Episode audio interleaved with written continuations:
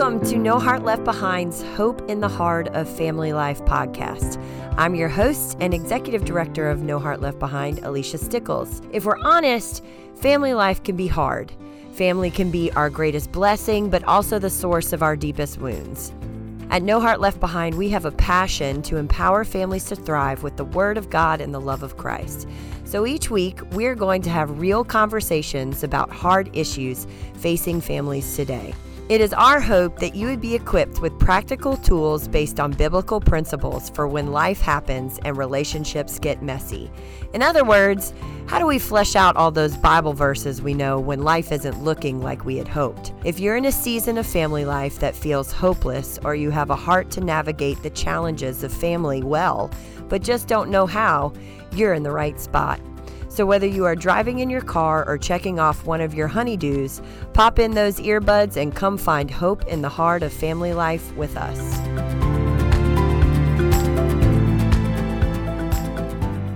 Welcome, friends. Uh, welcome back to No Heart Left Behind's Hope in the Heart of Family Life podcast. We are on episode number two. Uh, my name is Alicia. I am your host and the executive director of No Heart Left Behind. And once again, I am here with our founder slash lead belief therapist slash my mom, Abby. Hi, Alicia. It's great to be here. Looking forward to talking with you about marriages. It's my passion. Yeah. So I'm really excited because today we are going to be kicking off our first series Yay! And in the first series, we're gonna be do we we were kind of praying about what to lead with because you know there's so many different aspects of family life that are tough to navigate and so we were like what do we start with and after praying about it and just kind of talking through it i think we landed on marriage mostly because there's this saying that you always say to me. Right. You know, there are pluses and minuses of having a marriage counselor as a mom. Mostly pluses. But one thing you always say to me is if you don't take care of yourself, there's no self for the relationship. And if you don't take care of the relationship, there's no family for the children. For the children. So what do you what right. do you mean by that? Well, I what I see in my office and when individuals come in, oftentimes um, the couples have gotten their priorities out of order and they don't take care of themselves and then if they don't take care of themselves by just resting or having special time for themselves then there's no self to be there for the relationship unfortunately when children come along the order of uh, importance, uh, the children get placed oftentimes ahead of the relationship, and then that's when the relationships oftentimes go south. So I really encourage couples to take care of themselves first, and then to take care of the relationship second, because that's the most important part. That if you don't take care of the relationship, there's not going to be any family for the child to have security and assurance uh, in the home. Yeah. And I, knowing, speaking from experience, um, you know, I feel like it is just a subtle shift that can happen Absolutely. when the kids come along. It's not like you mean to neglect your relationship, but you just kind of, I just feel like we get busy doing life and it's like, oh, we should probably have a date night or, you know, do those things that um, really does help to to keep you connected. Yes, yeah. to keep us connected. So it's pretty clear as your daughter and your co-employee that and then basically what we talked about last week in the episode that marriage is your jam like okay. that is your favorite type of client um, you have a passion for it so where did that passion for helping marriages come from well basically, um, over the years, what I've noticed is that marriages are falling apart and fa- families are um, falling apart. And I noticed that Satan is attacking this nation at the root of the family. And it's out of that then that um, I began to have a passion to help individuals not only because, as you well know, Alicia, um, my passion for that, but then you can speak from experience as far as my own marriage and what you, as my daughter, saw between your dad and I mm-hmm. in our marriage. Yep. Yeah. So I feel like that's so important because, you know, a lot of what shapes us is our family and the experiences that we have there, uh, the wounds that we receive there.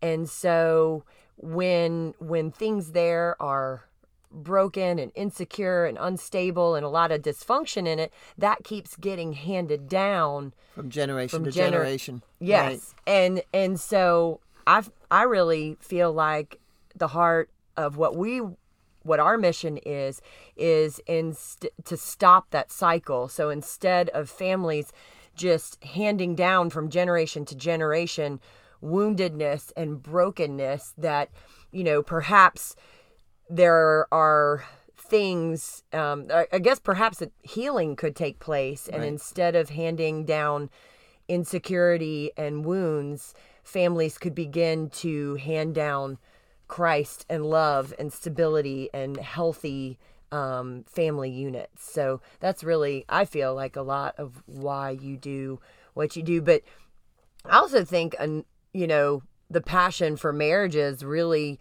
comes out of your story. I'm really excited. So, one of the episodes we're going to have you and dad on to just really dive into your story. Um, so, I'm really, really excited about that. But I think the best way to sum up everything that you and dad have been through. That you always pretty much tell everybody that if God can save your marriage, He can save anybody's marriage. He really can. That's yeah, right. Yeah, we were on the verge of divorce um, numerous times. And I really feel like that is where your passion for mm-hmm. marriages comes right. from. Yeah, because I, I can see what having God in the center of your marriage can do. It literally changed us little bit by little bit by little bit. It was not a bibbity bobbity boo kind of thing, but over the years uh, began to find a new perspective to look at one another. First, before we get there, I just want to kind of read off a couple of statistics concerning marriage. You know, according to the U.S. World Population Review, 50% of married couples divorce. That's not a good statistic. It's That's not a good yeah. it's That's... not a good statistic and you know, in doing some research, it does seem like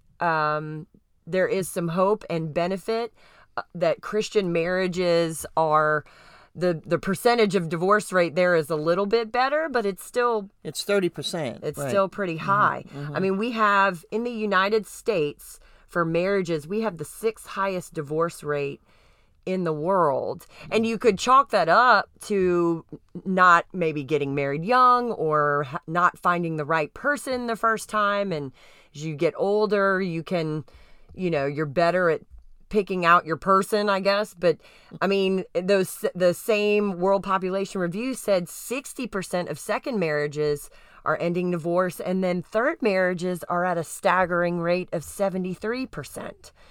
So it's just heartbreaking. Um, and I just really feel like it goes back to what you were saying just about Satan attacking this world at the right. heart of family which is which is marriage so that's why i'm really really excited to dive into this series but for this one i kind of want to give our listeners just an idea of um you know what what they can expect from this series because it is a six part series i mean there's a lot that goes into working on your marriage so broken together i personally i love the title because i think that's so true you know, in marriage, it's just two broken people coming in with all their baggage and mm-hmm.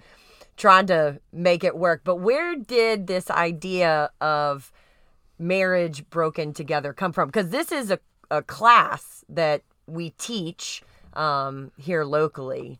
So this is this has been done before. Right. Well, the the idea came as I was listening to um, the song by Casting Crowns, and uh, the title of the song was broken together and as i listened to it, the Holy Spirit perked my heart and said, You might want to listen to the words of this song more specifically because it truly describes oftentimes what happens in a marriage relationships. And so the beginning of the song uh, really struck me. It said, What do you think about when you look at me? I know you're not the fairy tale you dreamed we'd be. You wore the veil and walked the aisle. You took my hand and we dove into a mystery. And, you know, that just talks about we have these expectations coming into the marriage and thinking that everybody's going to live happily ever after. And, you know, the fact of the matter is, is that it's not that easy. Yeah. And I feel like um, the end of the song is also really powerful, or at least the end of the chorus um, because isn't that what happens? It's like our expectations and our dreams of what we thought marriage were going to look like. They don't happen no. that way. And the dreams get shattered. And then we don't know what to do. Right. And unforgiveness and bitterness and all of those things um, mount up. And then they kind of tear them apart. In the last part of the song, it says, If you can bring your shattered dreams and I'll bring mine, could healing still be spoken and save us? The only way we'll last forever is broken together. How it must have been so lonely by my side. We were building kingdoms and chasing dreams and left love behind.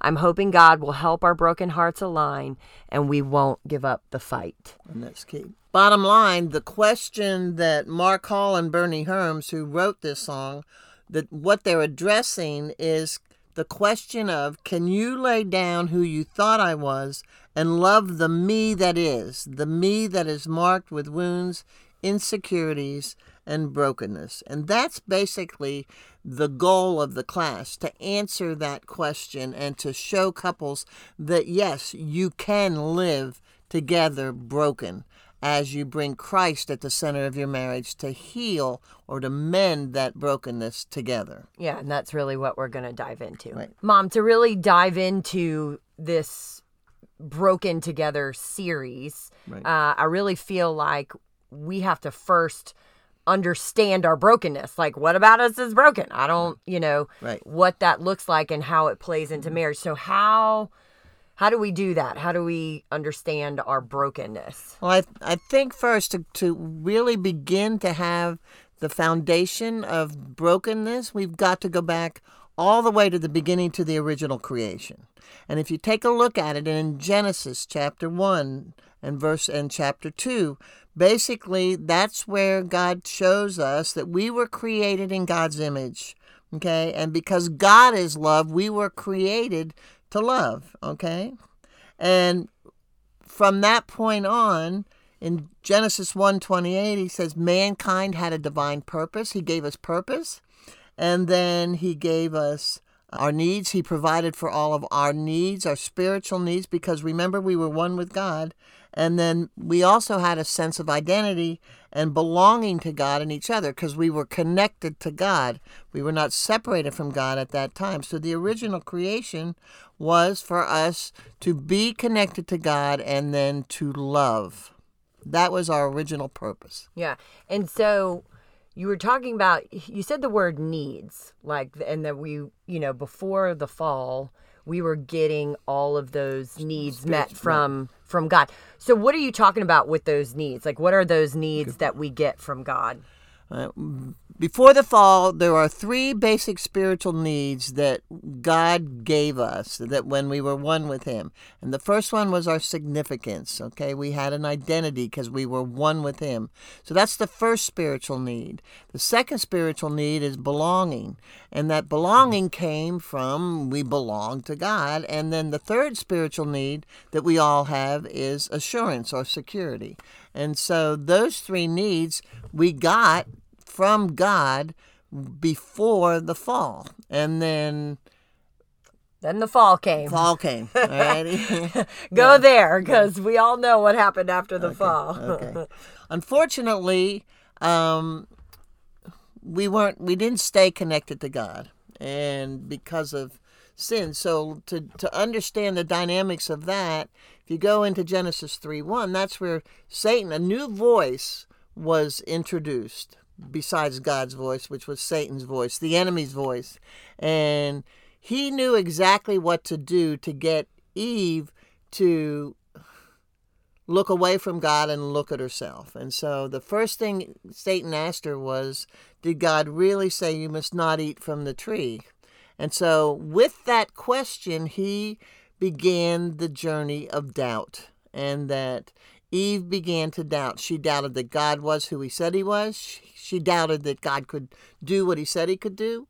But then she also doubted herself. She doubted that she could do what God was asking her to do, and she doubted that she was who He says she was. And so from that moment on, from doubt came, um, she exaggerated, and then Satan told her the lie, which was, "You shall surely be, you won't, you won't surely die." And then, bottom line is, she believed the lie and she acted on the lie, and sin entered the world. And you said that lie, meaning, if I if I'm understanding you correctly, is that those needs that we got from, From God. God. before the fall, Right. the enemy basically convinced even her heart that if she was going to get those needs met, that she had to she had to do it herself. She had to get it outside of of God and really made her doubt God's heart Right. towards her. And I, you know, I think it's funny. Well, it's not funny. That's not the right word. Um, you know, I guess some would maybe wonder, like, okay, why are we going all the way back to this creation story when we're talking about marriage? And so, how does this play out in the marriage? I'm curious what you would say because I have a thought. Okay. Well, it plays out in the to remember that we are God is a relational God, and His whole desire was to have relationship with us, and then when sin came, it destroyed that relationship, and so. Unfortunately, instead of going to him for our significance, belonging, and security, we now go to the world. And that's where I was going. I was going to the world for significance. Well, and I I think even more specifically, we go to our spouse. Yeah. like we we we look to this broken human to fulfill all of our heart's desires and needs for feeling For this- loved. I mean, it's like we take this God-sized need for love and we shove it into a human right. like our spouse and when they can't measure up, which they're not Going to be able they're to. not going to be able to. Because no human or nothing from the world can fulfill a spiritual need.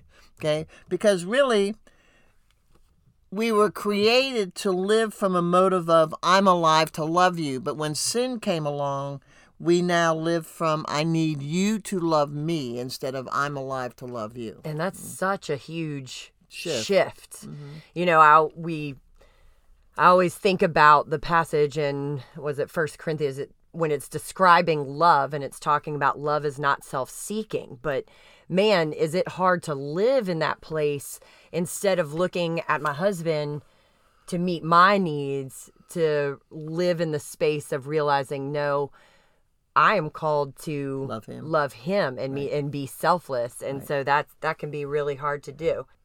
Out of the fall and and the effects of the fall, you know, what how you know, it it broke us for sure, but what how does that brokenness play out? Like what are some of the effects of this brokenness or sin?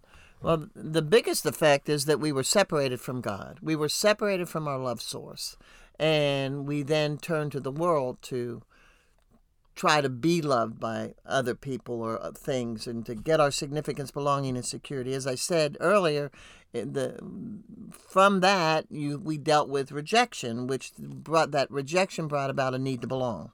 Okay, and the big i mean you always i mean the, you, whenever you're working with couples i know that before you work with the couples you really have to address the individuals so i mean and one of the biggest topics that um, affects marriages is the individual's shame shame, right? and a lot of times our spouses will inadvertently trigger um, that shame so how does shame play into to marriage huge. Um, the message of shame doesn't say I made a mistake. The message of shame says I am a mistake. And so if you're both coming into the to the marriage with the message of shame, you're going to feel that you might not, you know, because I'm inadequate, because I can't do anything right. These are all the messages that shame tells you.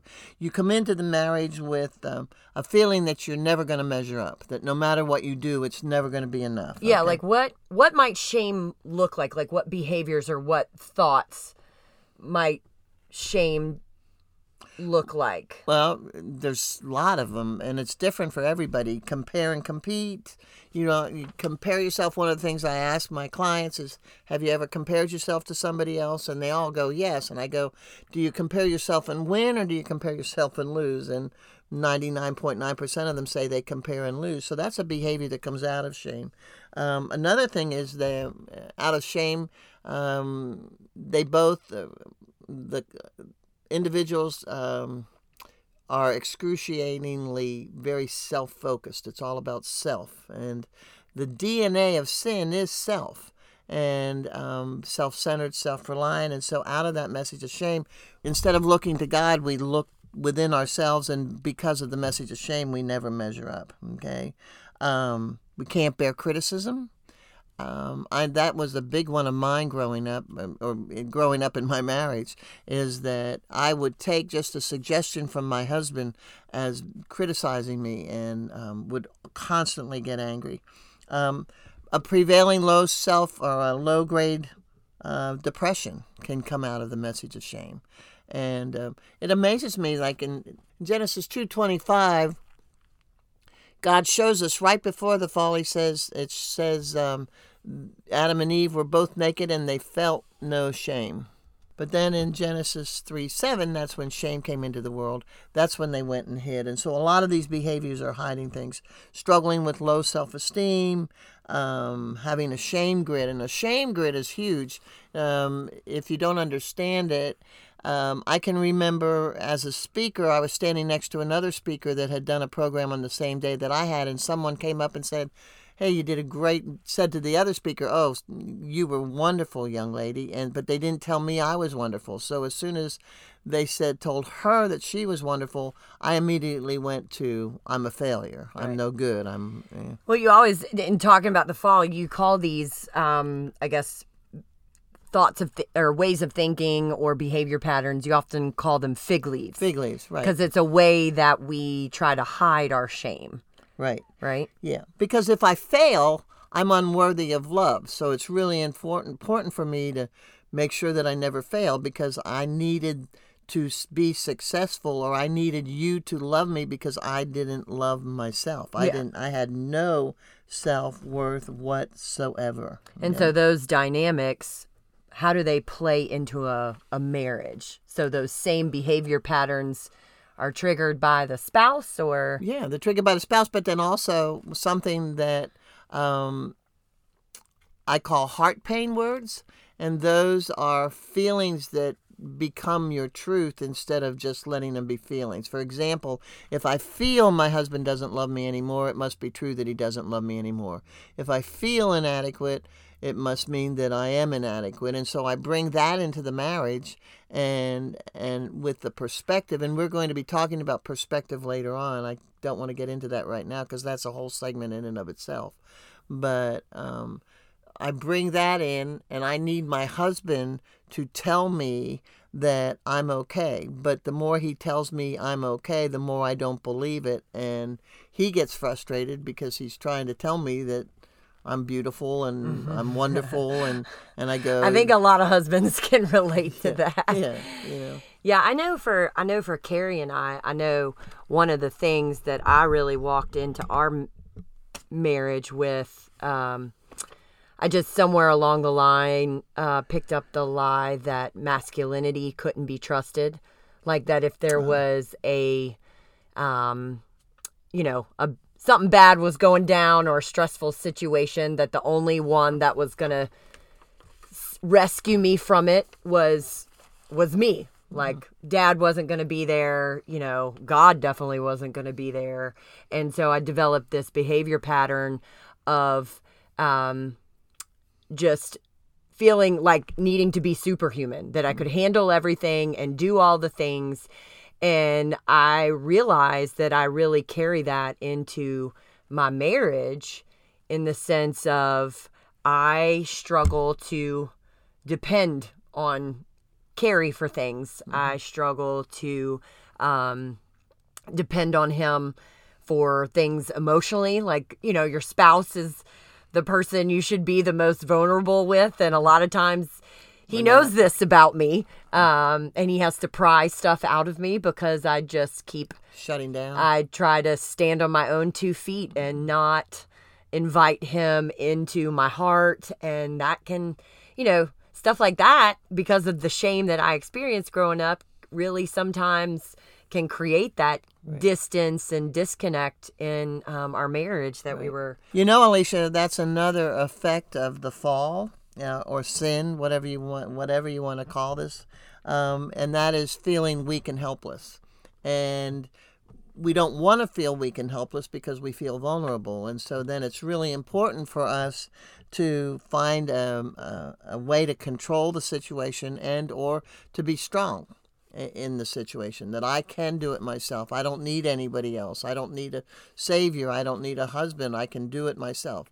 I need my husband for certain things, but I don't need him to take care of me. Right. Yeah. I think I I would say that Carrie has definitely put up with a lot of my control issues, but those all of those self things, the self-centered, self-sufficient, self-reliant, I mm. kind of tend to be like the self-reliant, self-sufficient type and you know, the Lord has definitely been working on my heart to realize, to just, to heal those lies and wounds in my heart that, you know, um, that I, I don't need to be all those things, that I ultimately need to be dependent on Him, but that, you know, Carrie is a vessel um, that I can rely on him and stay connected to him and walk through things together with him and not feel like I need to have all the control now that we have, you know, kind of a basic understanding of our brokenness, like why we're broken, um, where that comes from, what comes out of it, shame, feeling Worthless. weak and helpless, and all the different, you know, lies and behavior patterns and thinking patterns that come out of it.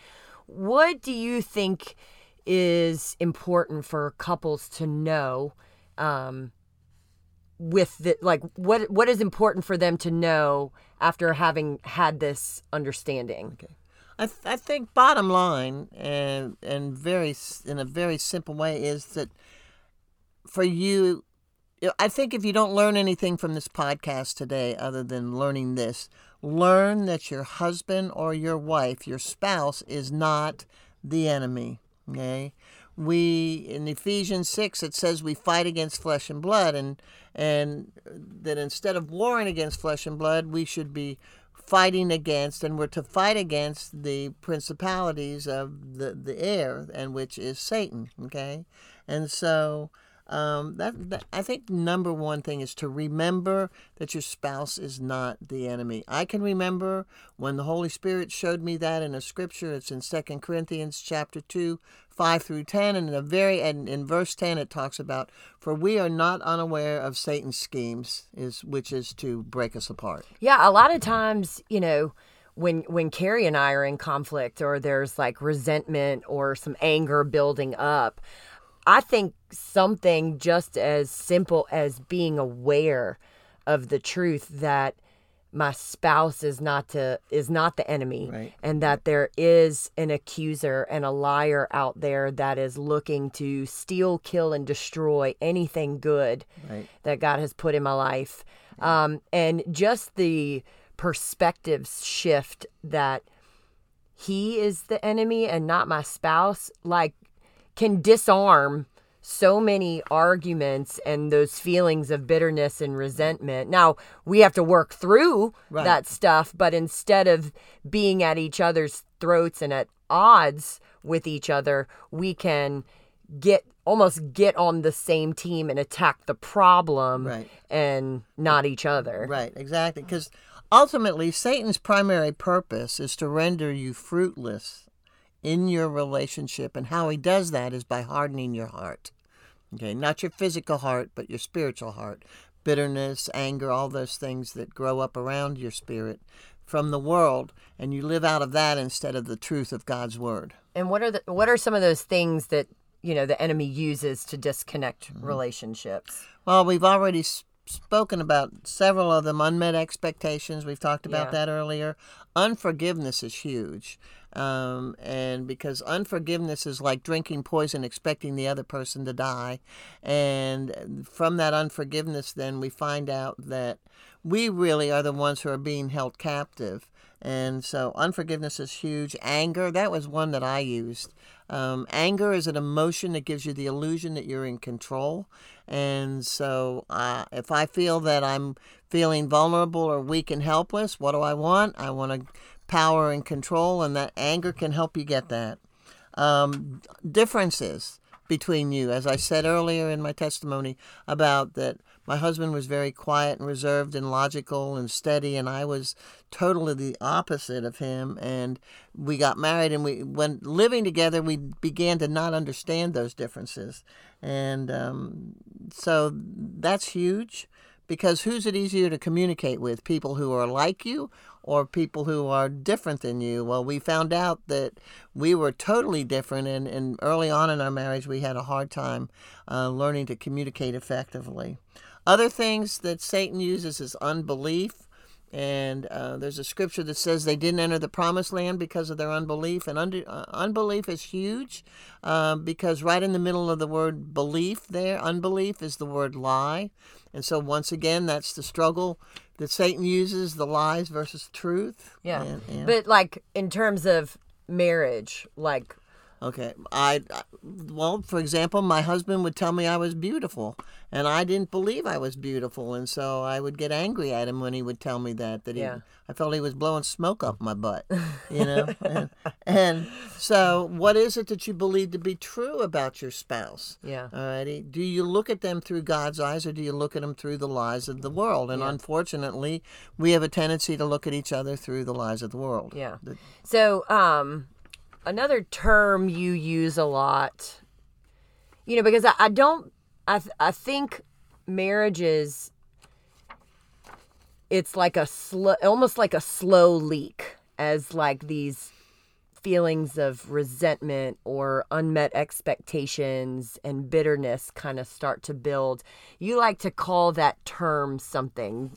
It's called, you call it creeping separateness. Creeping separateness. What I- does that mean exactly? I, well, I learned that term from C.S. Lewis. I'd love to take credit for that, but C.S. Lewis is the one I was reading in one of his biographies. He was talking about that in relationship. And so, creeping separateness, just like you said, it's like a, a slow leak. That little bit by little bit by little bit, you start off together, but then life has a tendency, and Satan has a tendency to pull you apart from one another. and just get disconnected. Right, right. And as the word says, it's creeping. It's not an instantaneous thing. It's kind of like when you put two frogs in a boiling pot of water. Well, if you if you put them in a boiling pot of water with the pot boiling, they're going to jump out.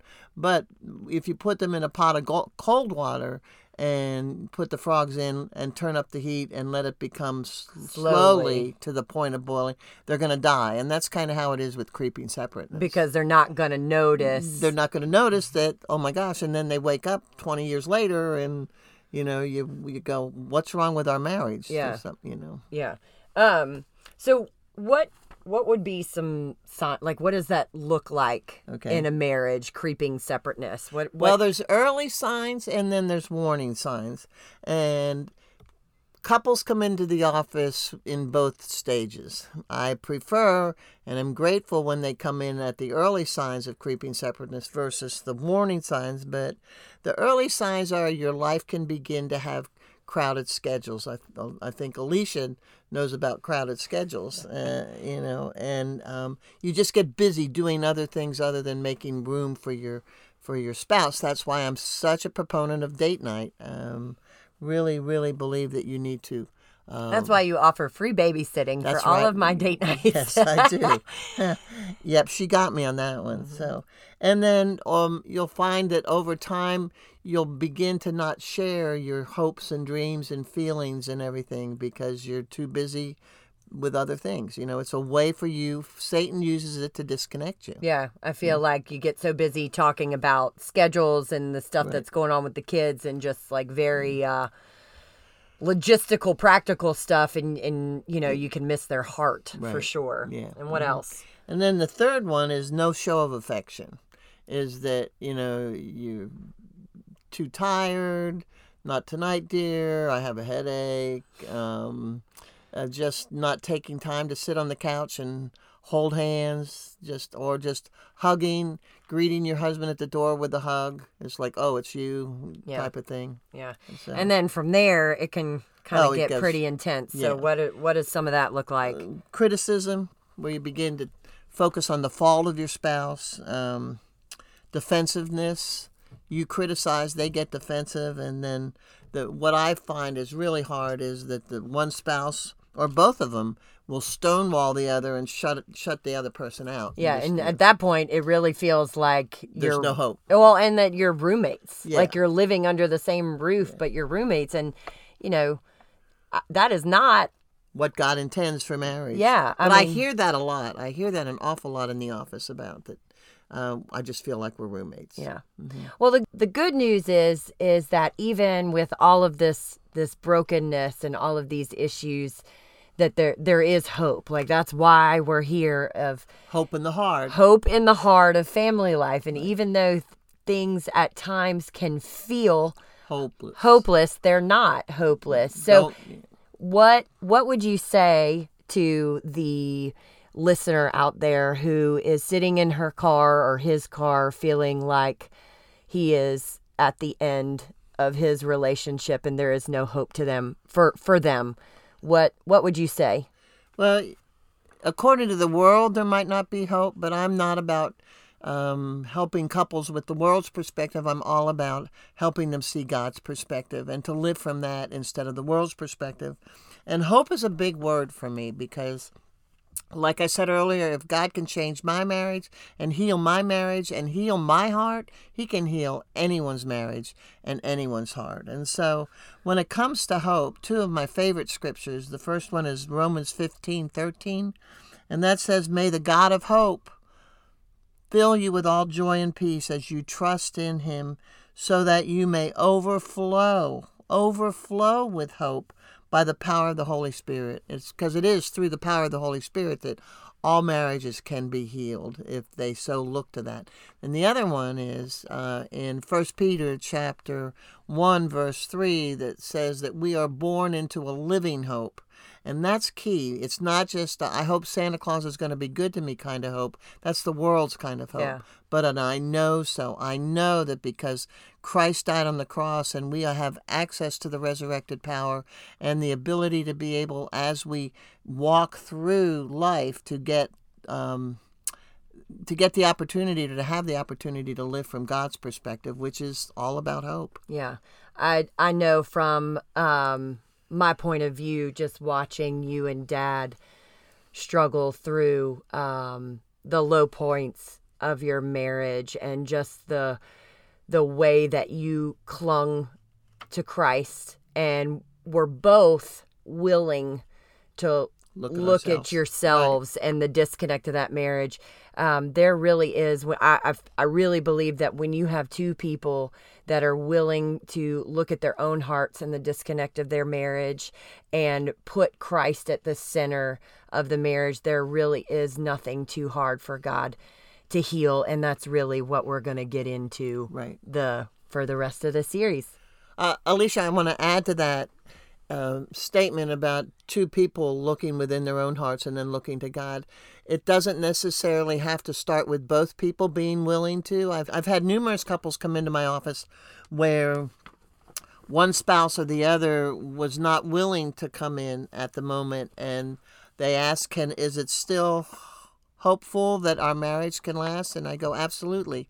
Um, because in my own life i my husband was not on board initially to uh, look onto jesus and to uh, heal the marriage because he was very angry with me. And so um, but i knew that as i met christ that he- as i spent time in the Word and began to know the love of Christ that my I began to change. And my husband's testimony is he saw that change in me and wanted what I got. And it was my changing, my heart softening that he wanted, and as my heart softened, he joined with me. But don't ever think that your spouse has to be with you on the same page simultaneously, that it can start with one, and then the change of that one can affect and um, impact the life of the spouse. Okay, now it is time for my favorite segment, the counselor's corner segment. And this segment is really just an opportunity for our listeners to ask any question concerning to yes. marriage or any aspect of family life. It doesn't always fit.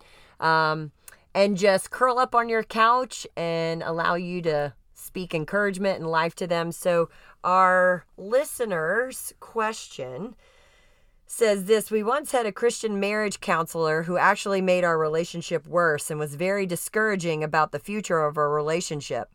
We still feel like we could benefit from family therapy, but aren't sure how to navigate into that again after such a terrible experience the first time. Any tips? That's a great question. If you're talking about a Christian counselor, uh, it would be important for you to look to a counselor that points you to the who and not the how. And what I mean by that is the world's way of trying to solve problems is through the how. Give me seven steps and seven habits, and let me practice those. And uh, when I'm done with them, my marriage will be better. Oftentimes, that does not work. That seems more like behavior modification. Right, right. And and I am not a behavior modification kind of counselor um, because I'm all about the who. And the who is the how. Now, what do I mean by that is that God's perspective and all he tries to teach us in relationship has Christ at the center of it. And so that's why I believe Christian counseling that uses the word of God to give you a new perspective can help you. Okay? So that's that's the first thing is that be aware of are they using the word or are they using the world's way? Okay, there are a lot of great Christian counselors out there who use the world's way, so I'm not saying that don't go to any counselor like that, but just be aware of the world's counsel versus God's counsel. And I think too it can be a little confusing sometimes because sometimes there are Christian counselors that are using the word but in a very legalistic behavior modification type approach right. and that I feel healthy. like is not healthy either. And that can be almost the harder thing to navigate exactly. because it seems like it's Christian. Right. But yeah. so there, that leads me into then the second thing would be um, look for a counselor who is grace filled versus law oriented, you know, because grace is that power that can change and soften your heart. And uh, so it's, it's really important for that. And then um, finally, I would say this um, don't give up. Uh, don't ever give up. Fall down seven times, get up eight. Fall down eight times, get up nine. Um, and basically, as my daughter says, don't throw the baby out with the bathwater. That uh, just because you had an experience with one counselor who was not uh, was who was very discouraged and didn't give you hope, um, it doesn't mean that there aren't more counselors out there that you could go. And so I would say just continue to go, find that individual, listen to your friends uh, who might refer you to someone that they've used before, and um, be able to continue on with with the finding the answer because what God has brought together, let nothing of this world separated. Yeah, and I feel like I, I feel like the biggest thing when I was searching for my counselor was just um, praying and ask God to show you, mm-hmm. to bring you to the right person because his heart for your marriage is to heal. Right. And so, you know, he's I I know that when I was looking for my counselor, it mm-hmm. was it was just a a prayer up to God and then through people just recommending certain right. people we were able to find the right one. Right. Absolutely. Thank you so much for joining us on No Heart Left Behind's Hope in the Heart of Family Life podcast. We hope you felt seen, encouraged, and just a little more equipped to love your family well. If you want to learn more about No Heart Left Behind, be sure to check out our website, www.noheartleftbehind.com, or visit the link in the show notes. If you love the podcast, we would love it if you would follow us on your favorite podcast player. And if you love this episode, please share it with a friend. Your encouragement is not just for our egos, it really helps others find the show and encourages them to check it out. Mother Teresa said, If you want to change the world, go home and love your family. So until we see you again next week, go home and be a world changer.